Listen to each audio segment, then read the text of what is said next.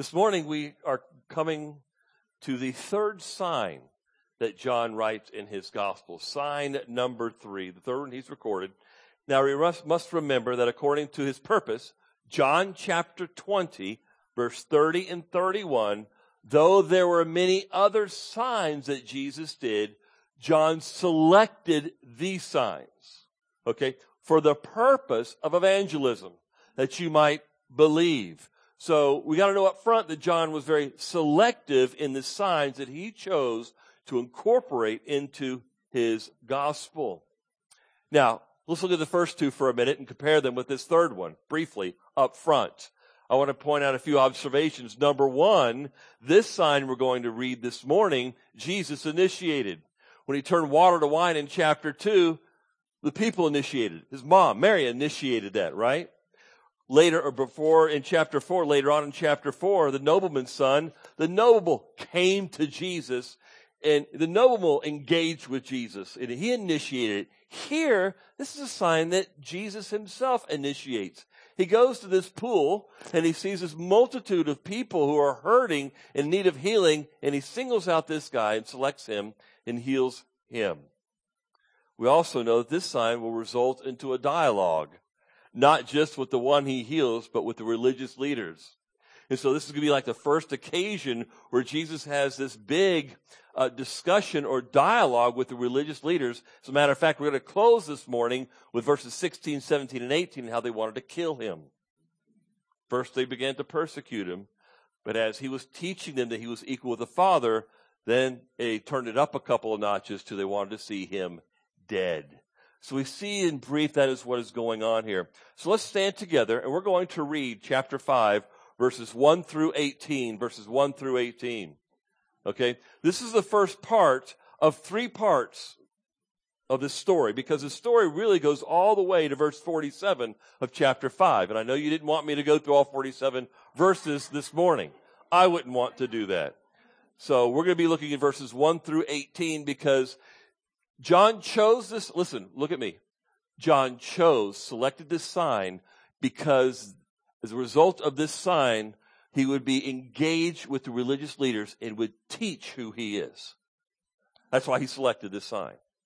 Okay? There's many other instances where he healed on the Sabbath, but he in particularly picked this one because it resulted in Jesus having this long discussion or teaching about who he is. So, verse 1.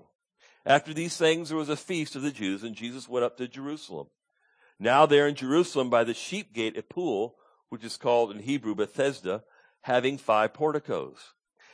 In these lay a multitude of those who were sick, blind, lame, and withered, waiting for the moving of the waters, for an angel of the Lord went down at certain seasons into the pool and stirred up the water. Whoever then first, after the stirring up of the water, stepped in was made well from whatever disease with which he was afflicted a man was there who had been ill for 38 years. When Jesus saw him lying there and knew that he had already been a long time in that condition, he said to him, Do you wish to get well? The sick man answered him, Sir, I have no man to put to me into the pool when the water is stirred up. But while I am coming, another one steps before me. In other words, I'm just way too slow. Okay? Jesus said to him, Get up Pick up your pallet and walk. Immediately the man became well and picked up his pallet and began to walk. John interjects now this comment. Now it was a Sabbath on that day.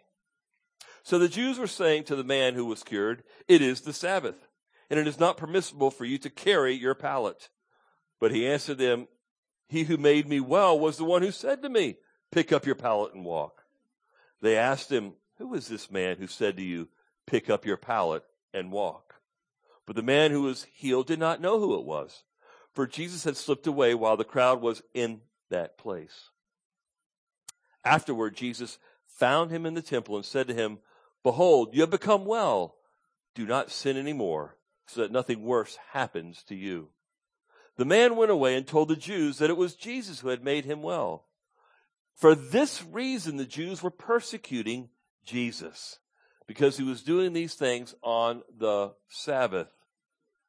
But he answered them, My Father is working until now, and I myself am working. For this reason, therefore, the Jews were seeking all the more to kill him, because he not only was breaking the Sabbath, but also was calling God his own Father, making himself equal with God. Let's pray. Father, we ask for understanding of this passage. We know that all of Scripture is inspired by you and it's profitable for teaching, for reproof, for correction, for training in righteousness. This passage is not excluded. And so, Father, you have intent and purpose with this passage, and that is to teach us about Jesus Christ. It is for those who already believe to strengthen that faith, to mature it, to renew it, to refresh it, and for those who might be in the distance of my voice that don't know Jesus Christ, who have never believed, it's for the purpose of them coming to believe this day. To hear who Christ is and to bow before him as King of kings and Lord of lords, the one who has conquered sin, death, and Satan, and to come to him for salvation and to trust in him alone for eternal life. So God, this morning, make new life out of those who do not have life and refresh those and strengthen those who each and every day strive to walk in Christ because of what he's already done for them on the cross. We ask these things in Jesus' name. Amen and amen. I have broken this passage down in uh, basically to three sections, okay? First of all, it's, it's really basic. It's based on the dialogue. Is Jesus with the the lame man, right? That's point number one. Point number two is really not an outline, but I'm just giving you the flow of what's going on here, okay?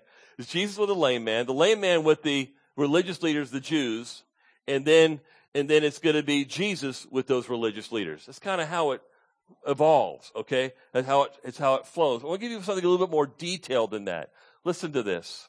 It's actually progressive, and it's really on a downward progression, not progression upward. This is not like getting better and better for Jesus. It's getting worse and worse for him. Okay? And it's really going to catapult downward in chapter 6. The popularity of Jesus as being a real good guy didn't last all that long, actually. Okay? In the middle of his ministry, it started going downward, spiraling downward as the Jewish leaders began to pick up on really what he was teaching, that him and God are one, that he is the Messiah. Once they picked up on that, once they heard that, forget about all the signs, forget about all the miracles, they began to hate him just for that again, uh, alone. And here we begin to see that in chapter 5. In chapter 6, we're going to see a lot of disciples leave him later on, somewhere in the middle of his ministry. So what we have here in verses 1 through 9, you want to mark up your Bibles this way, is we have Jesus initiates the healing in verses 1 through the middle of verse 9. Then the second part of verse 9 through 13, the Jews interrogate the man that Jesus healed.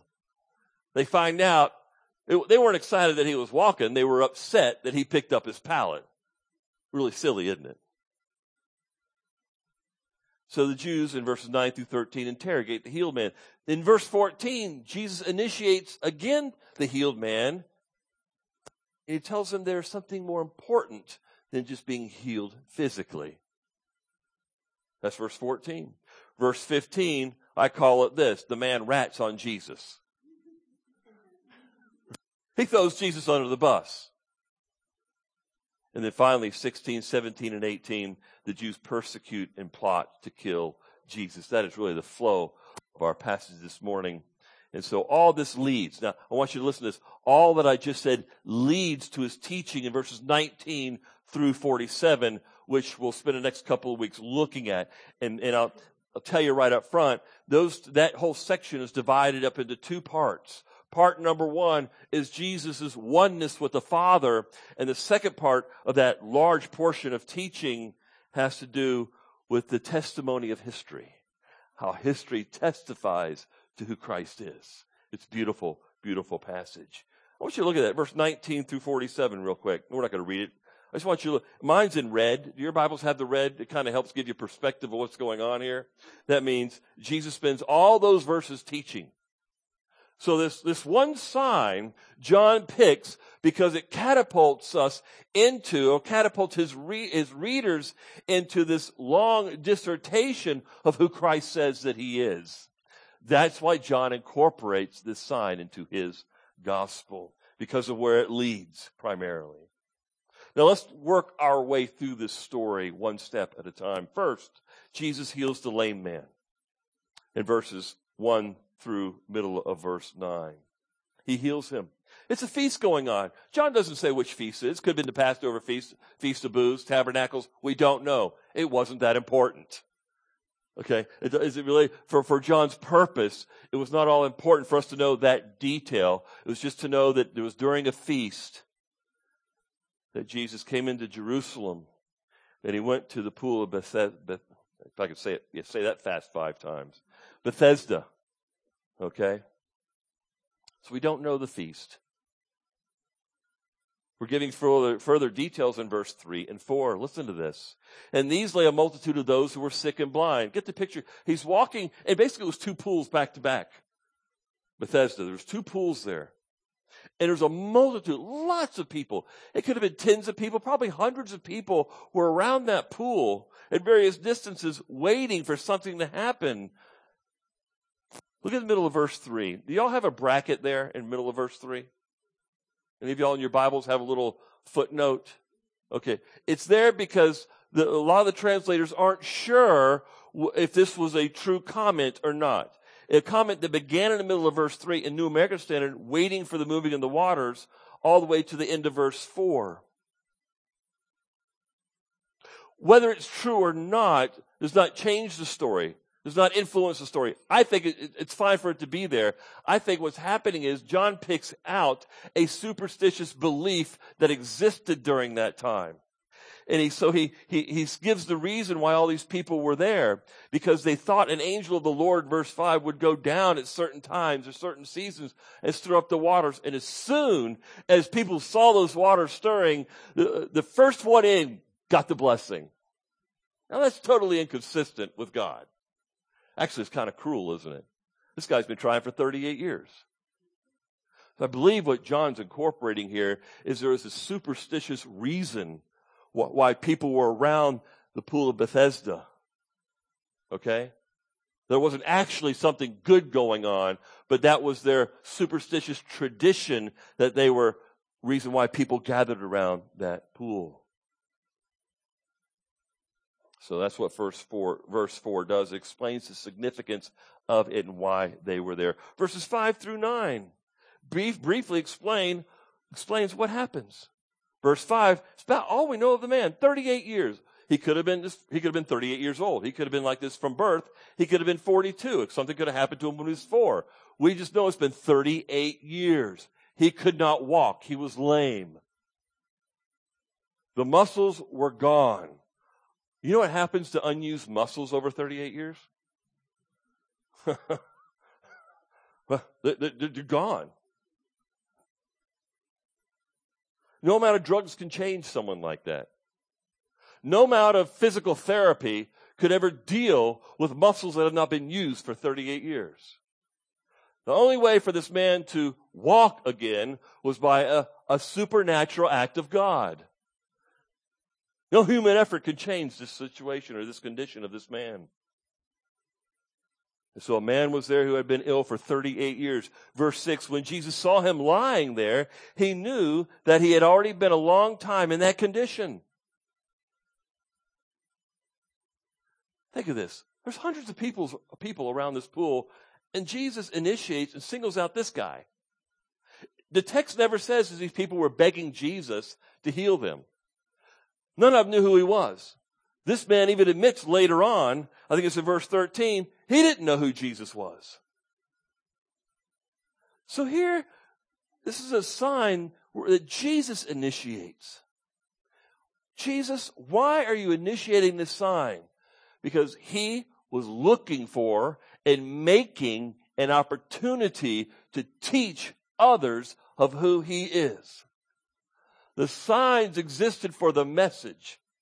The message does not exist for the signs. He did this intentionally, knowing that this would result in an opportunity in one way, shape, or form to tell people about who he is. And that's what happens in verses 19 through 38. Excuse me, 19 through 47. So Jesus sees him in verse 6. He'd been there a long time. And he asks the question, Do you wish to get well? I love the sick man's answer. He doesn't really just say yes. I think he complains. He complains because he doesn't know who he's talking to or who's talking to him. So I have no one to put me in the pool when the water is stirred up. But while I am coming, I'm making every effort. I'm pulling myself and I'm crawling to get there. Someone steps around me, boom, beats me to it. Been trying this for years. I've come up short every time. Jesus said to him, Get up, pick up your pallet, and walk. Notice verse 9. Immediately. Immediately, what happened?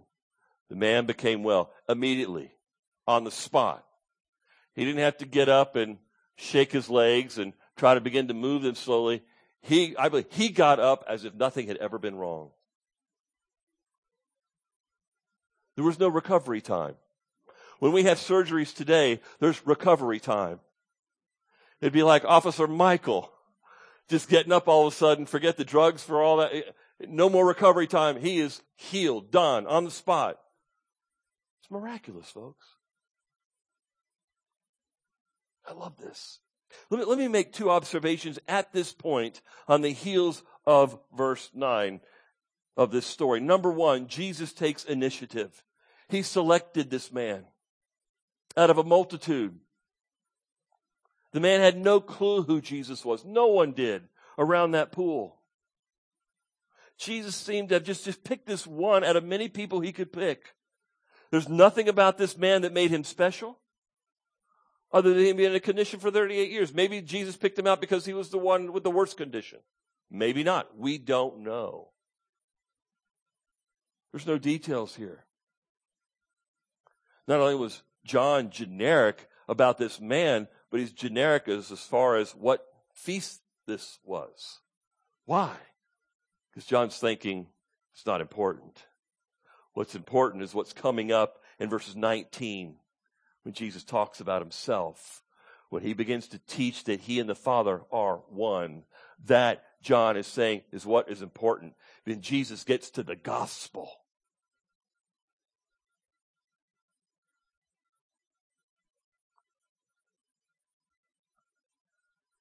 Ah, something else is going on here. here. Here's the second observation. How he did it. Jesus merely spoke.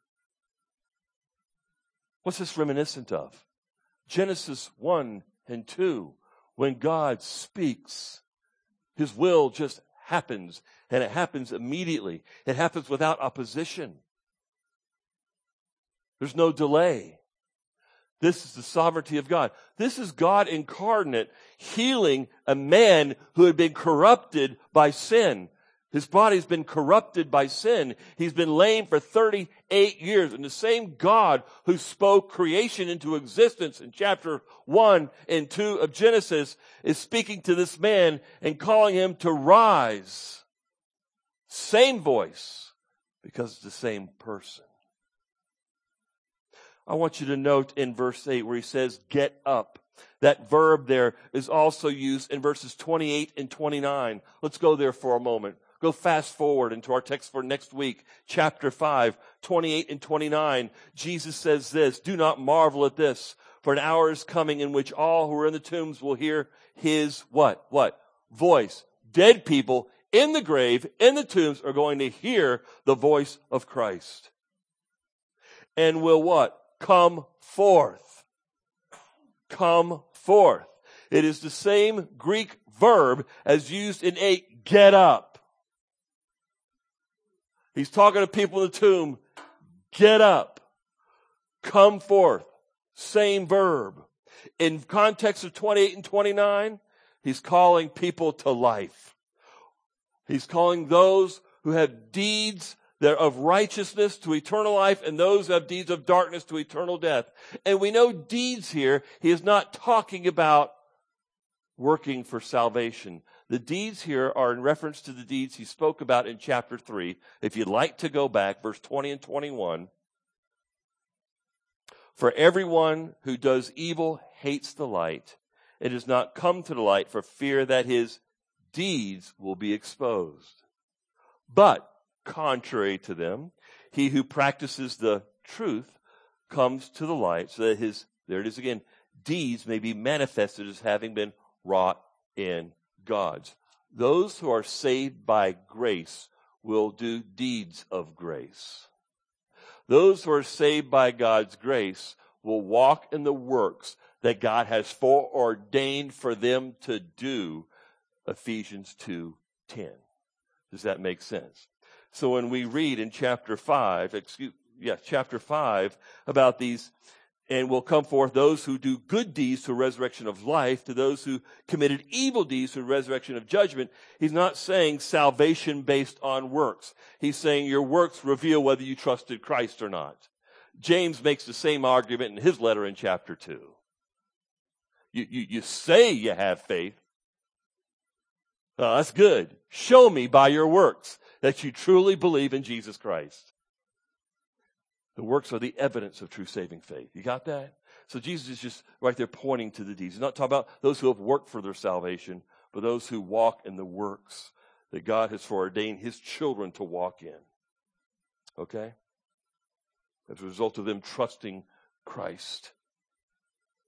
But here, Jesus, who spoke creation into existence in Genesis 1 and 2, now tells a part of his sin affected creation to get up back to chapter 5 verse 9 this man who's been affected by sin. His body affected and polluted and perverted by sin. Sin nature has gripped him in many ways than just spiritually but physically. He calls this man to get up. Wow. Isn't this encouraging? Later on in john 11 he's going to tell who to get up? Lazarus What's the method? What's the means? He speaks his voice.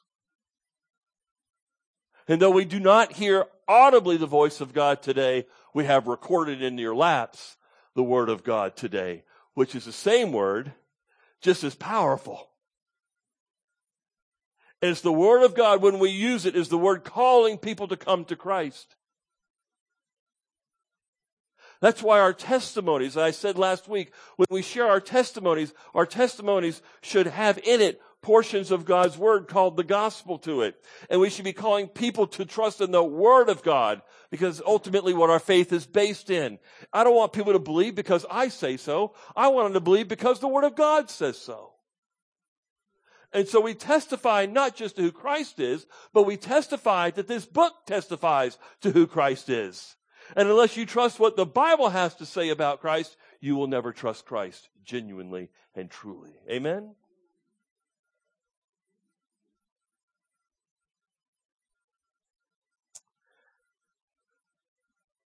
Doesn't that give you comfort? The voice of Christ, the Word of God. Isn't it encouraging, assuring that the gift and the calling of God is irrevocable? So when God called, when Jesus called that man to be healed, it was irrevocable call. It was going to happen. Nothing could get, or no one could get in the way. His, the man's sin did not get in the way. Where there are the effects of sin, God's grace abounds all the more. Go to chapter 10 for a moment. As I just, this is a quick expounding upon this.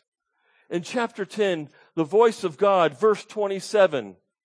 Listen to what Jesus says. My sheep what? Hear my voice. They hear my teaching, they hear my words, and they understand them to be true, and they what? Come to me as a result. My sheep hear my voice, and I know them, and they what? As a result, follow me. Based upon his what? Voice, his word.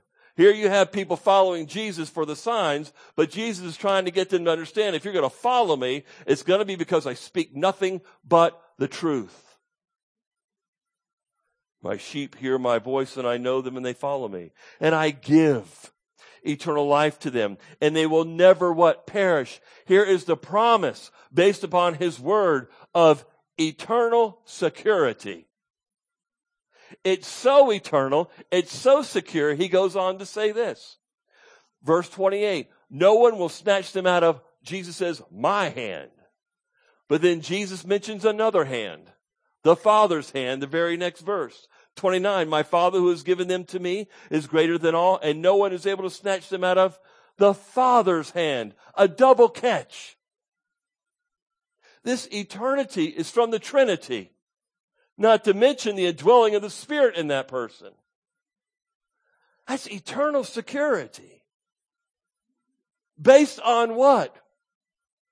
The voice of the great shepherd. My sheep hear my voice when my word is taught, when my word is preached. It is a drawing mechanism to me. Boy, does this not elevate to the nth degree the importance of accurate biblical exposition and the preaching of God's word more than anything else. This is what attracts the sheep, not the band and the smoke behind them not the atmosphere. It's not even the music. They hear my voice. They hear my teachings. They, when the truth is spoken, when the truth is preached, they're going to say, it comes from Jesus. That's where I'm going. I'm going to follow him. Amen. All right. Okay, let's back to our text. I got a little excited there. Chapter 5. Notice what Jesus said in verse 8. I want you to notice this. He didn't just say, he could have said, get up and walk. It's a Sabbath though. He's an instigator. Because he didn't just say get up and walk, he said, I also want you to take up your pallet. Now, if he said that anytime Monday through Saturday, it wouldn't have been an issue. Or he said it on the Sabbath, right? He knew what he was doing. He knew that if the religious leaders caught wind of this or saw this man carrying his pallet, they'd be coming at him. He had to know this, right? And so he adds, pick up your pallet and walk. And so the man immediately does what he says. Wouldn't you? man, I, boom, I'm, I'm walking, I'm taking up that pallet, I'm going now. But notice what happens next. The scene begins to change. It begins to change. And we know that because the end of verse 9, John adds, now it was the Sabbath on that day. Uh oh. Carrying a pallet on the Sabbath. That's naughty. Forget that the man was healed. Our law says that's not good. And so here from this point on, I want you to get this picture. You have these men telling the Lord of the Sabbath what he can and cannot do on the day he created. The arrogance of humanity. You have these men telling God incarnate, you're wrong. And he's the one that created the Sabbath. He's the one that established it, gave it purpose. Mark calls him Lord of the Sabbath, and certainly the Lord can interpret it and do what he wants with his Sabbath. That, by the way, he created it for man, not man for the Sabbath. So he created it to help man, to give him rest. But all he was doing was showing mercy to a man on that day. So that's what we are walking into in these verses now. But before we get there, uh, you see the dialogue, excuse me, in verses 10 through 12. Okay, 10 through 13. Because the Jews caught him. He's walking, he's carrying this pallet, and they're going, What are you doing? You're laboring, you're working, you're breaking God's law, i.e., as we interpret it. Okay. But he's like, Hey, the guy who healed me said, Pick it up, so I'm going to pick it up. It's kind of a no brainer today, right? That's what we would say. But the man in verse 13 still did not know who it was that healed him. So that scene ends, and in verse 14, John says, after Jesus found him in the temple, Jesus and this man get together again, this time in the temple. And Jesus again initiated, said, Behold, you have become well, do not sin anymore, so that nothing worse happens to you. Now, whether or not this man's sickness was due to sin, we just don't know. Maybe, maybe not. Right? We, we don't know. John does not describe it. According to Job, we can have sickness and there not be because of sin. But we also know that it could be, sickness could be a result of sin. A lot of diseases today are a result of sinful lifestyles, aren't they? Natural consequences that God has built into his creation. AIDS, others, right? Yes, yes, and yes, okay? But go to James for a moment. This is a this is a precious little passage of scripture, James chapter five. It is very relative to what I'm talking about here, to what is going on in verse 14, whether or not sin can or cannot be involved in someone's disease or sickness. Okay? This picture is what elders do with a congregant, with a member of the church who is struggling with a disease or a sickness. Verse 13. Is anyone among you suffering? Then he must pray. Is anyone cheerful? He is to sing praises. Is anyone among you sick? There it is. Are you sick? Then what do they do? He must call for the elders of the church and they are to pray over him, anointing him with oil in the name of the Lord. I think back then they had different kinds of oils that they thought had different effects on people that might help a little bit. Or it was symbolic of healing and anointing to heal this person. But look at verse 15. And the prayer offered in faith will restore the one who is what? Sick. And the Lord will raise him up. And if, there's the condition, maybe, maybe and if he has committed sins, they will be forgiven him. So what elders do is this. This is a, this is how, if you're sick and you're in bed and, and, and you're tired of it and you know it's not the flu or a cold, okay, and, and you want, you're scared and God it puts impresses upon you to grab the elders and say, I want you to come pray over me and for me. What are the elders going to do? One of the things they're going to ask you is, you need to examine yourself over the last many weeks and months and to see if this is the result of sin. We can't make that call, but we've got to point it out to you because it's a possibility.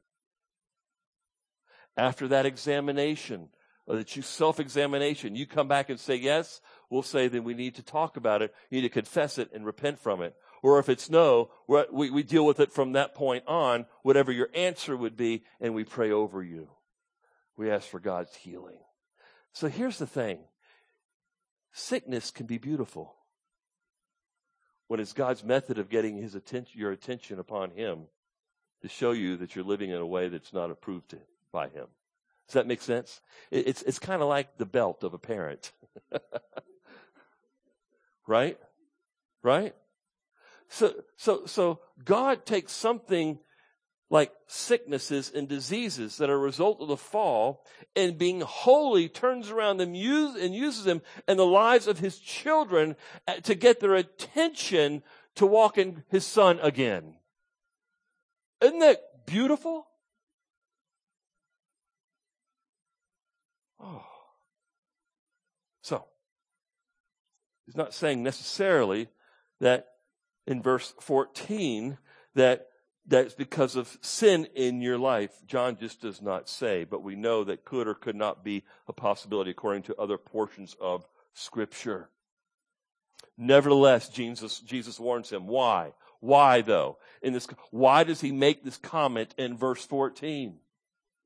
To communicate that no matter how good it is or was to walk again, how beautiful that is, how good it is, you need a greater miracle. He had a greater need. And that was a turn from sin and to rest in Christ. To turn from sin, repentance, and the rest in Christ. What does it mean to rest in Christ? To trust in His finished work on the cross. That's what it means. Jesus is saying, your greatest need is not the miracle of walking on your feet again, but the miracle of walking in Christ. Your physical calamities are not your biggest and greatest problem. Your spiritual calamity is your biggest problem. You've got the SIN virus. And, and, and that's ultimately what you have to get taken care of. That's what Jesus is communicating with this man here. He just didn't heal him for the sake of healing him physically, but as a lesson, as a billboard, as a sign for his bigger, greater need to be healed over his sin. This verse is nothing, verse 14 is nothing but a call to repentance and faith in Christ as the Messiah. And if this man would continue in unrepentant sin, his healing would do him no good whatsoever. Temporal. So what if God healed me or made my life better and I still end up in hell when I die? You see what's going on here? We as human beings, we in our sinful nature, we're always living for the temporal. We tend to lean towards prioritizing the temporal things over the eternal. I want to live in the here and now. And Christ came for the hereafter. This man would face eternal judgment if he would not repent of his sins and turn to Christ and rest in him. Verse 15. This is where the man kind of throws Jesus under the bus next. The man went away and told the Jews that it was Jesus who had made him well. And for this reason, because of that man's testimony that it was Jesus, verse 16, the Jews were persecuting Jesus. But I want to stop for a minute and talk about this man.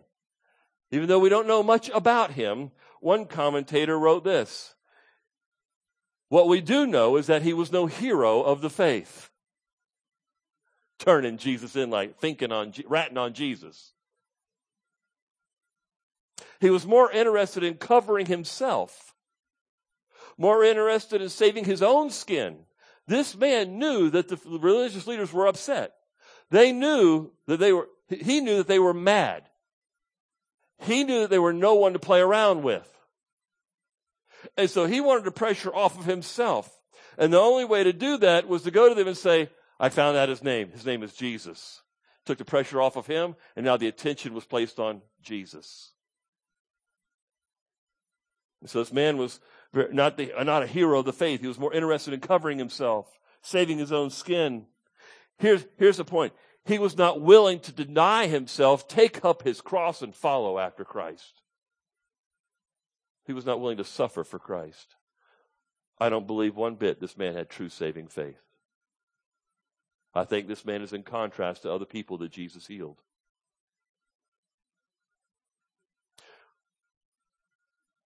How do you respond to the greatest miracle of them all? Rebirth.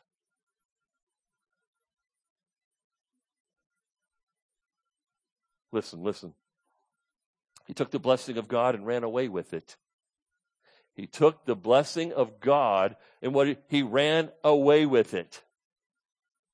Jesus blessed him, healed him, and the guy covered the blame, blamed it on Jesus, and he ran away with the blessing of God. What do we do with our salvation? Do we run away with it and still go live our lives the way we want? You see, beloved, I really believe there is a stark contrast between that person. That person does not have true saving faith and the person who does have true saving faith. Because I really believe that Satan has counterfeit faith out there. Whatever God does, Satan has a counterfeit for it.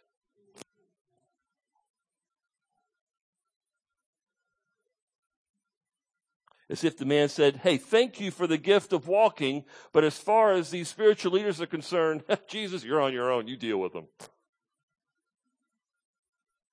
He took the blessing of God and used it for himself. Sounds reminiscent of Israel in their history. Write down Ezekiel 16. I want to show you something here, and we'll probably close shortly after this. Ezekiel 16, you go, what in the world does that have to do with where we're at? Well, let me explain. In 1 Corinthians chapter 10, Paul teaches us when we go back and look at Israel's history, it's instruction for the church today. We learn lessons from the history of Israel. In Ezekiel 16, God, through the prophet Ezekiel, is rebuking Israel who had rebelled from God. Okay? And the prophet in Ezekiel 16, he, he, he reminds Israel of where they had come from and what God had done for them. Listen to these words. Verse 2 of Ezekiel 16, Son of man, make known to Jerusalem her abominations. What's an abomination? Is when you take the gifts that God has given you and you use them for yourself. You use them for your own advantage. And Israel did just that. Let's read on. Verse 3 and say, Thus says the Lord God to Jerusalem, Your origin and your birth are from the land of the Canaanite. Your father was an Amorite and your mother a Hittite. In other words, you had terrible origins. you were not orthodox from the very beginning. But then it gets really grosser. It really gets ugly. Let's go on. Verse 6. When I passed by you and saw you squirming in your blood, this is a picture of a, at least a newborn or an, excuse my phrase, an aborted baby left in the field to die.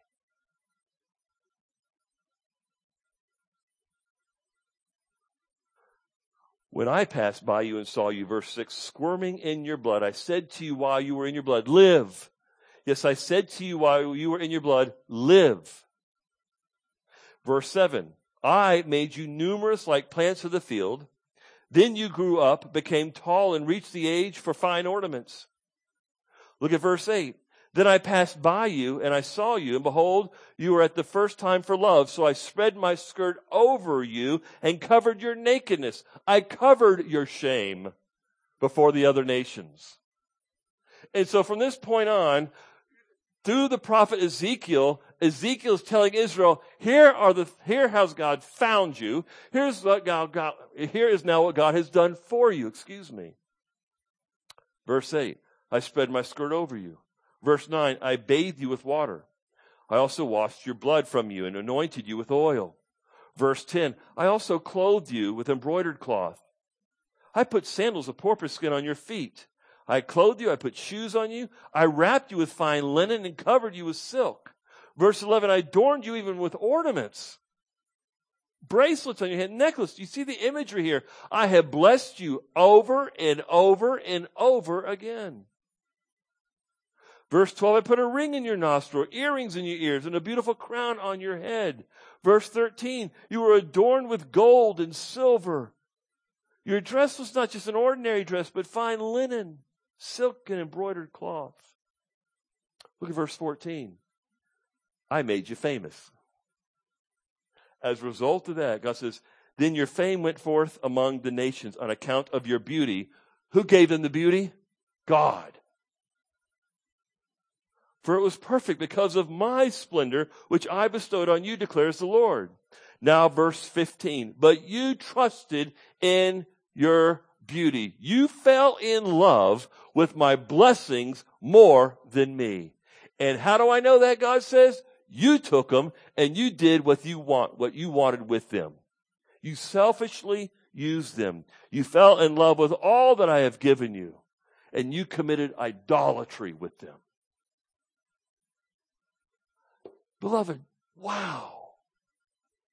Can we learn from this lesson? That when God blesses us spiritually, when He awakens us to the splendor and the glory of Christ, what do we do with the splendor and the glory and the knowledge and the power of Christ? When, we start sharing it and suffering results, do we what? Cover ourselves and walk away so that we don't suffer anymore? Like the man in John 5? Obviously did.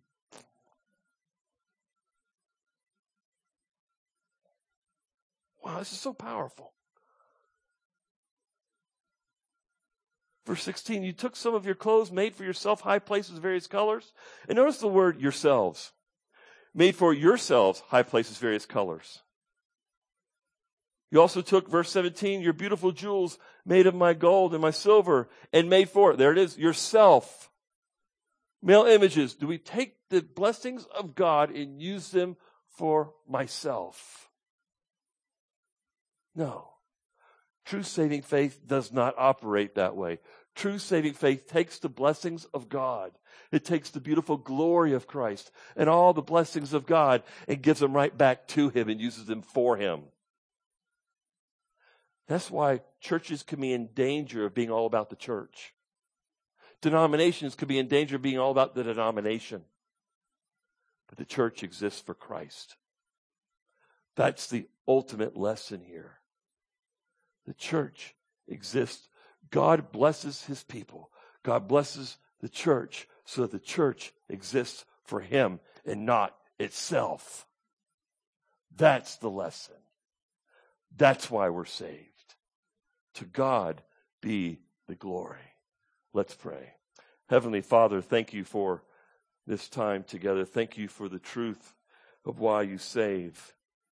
Thank you that salvation is the greatest miracle of them all. It's infinitely bigger and grander and greater than any physical healing. Because the healing of a soul, the new birth in Christ lasts forever and ever and ever. And so, God, you give us that eternal life to free us up from sin, to even free us up from ourselves, so that we live, not that the attention would be upon ourselves or upon our church or denomination or whatever, but so the attention would be on you, Jesus, because you are the splendor and you are the glory of heaven. May we live and breathe each and every day to show forth your greatness and to point others to you. Because you alone are worthy. In Jesus' name, amen.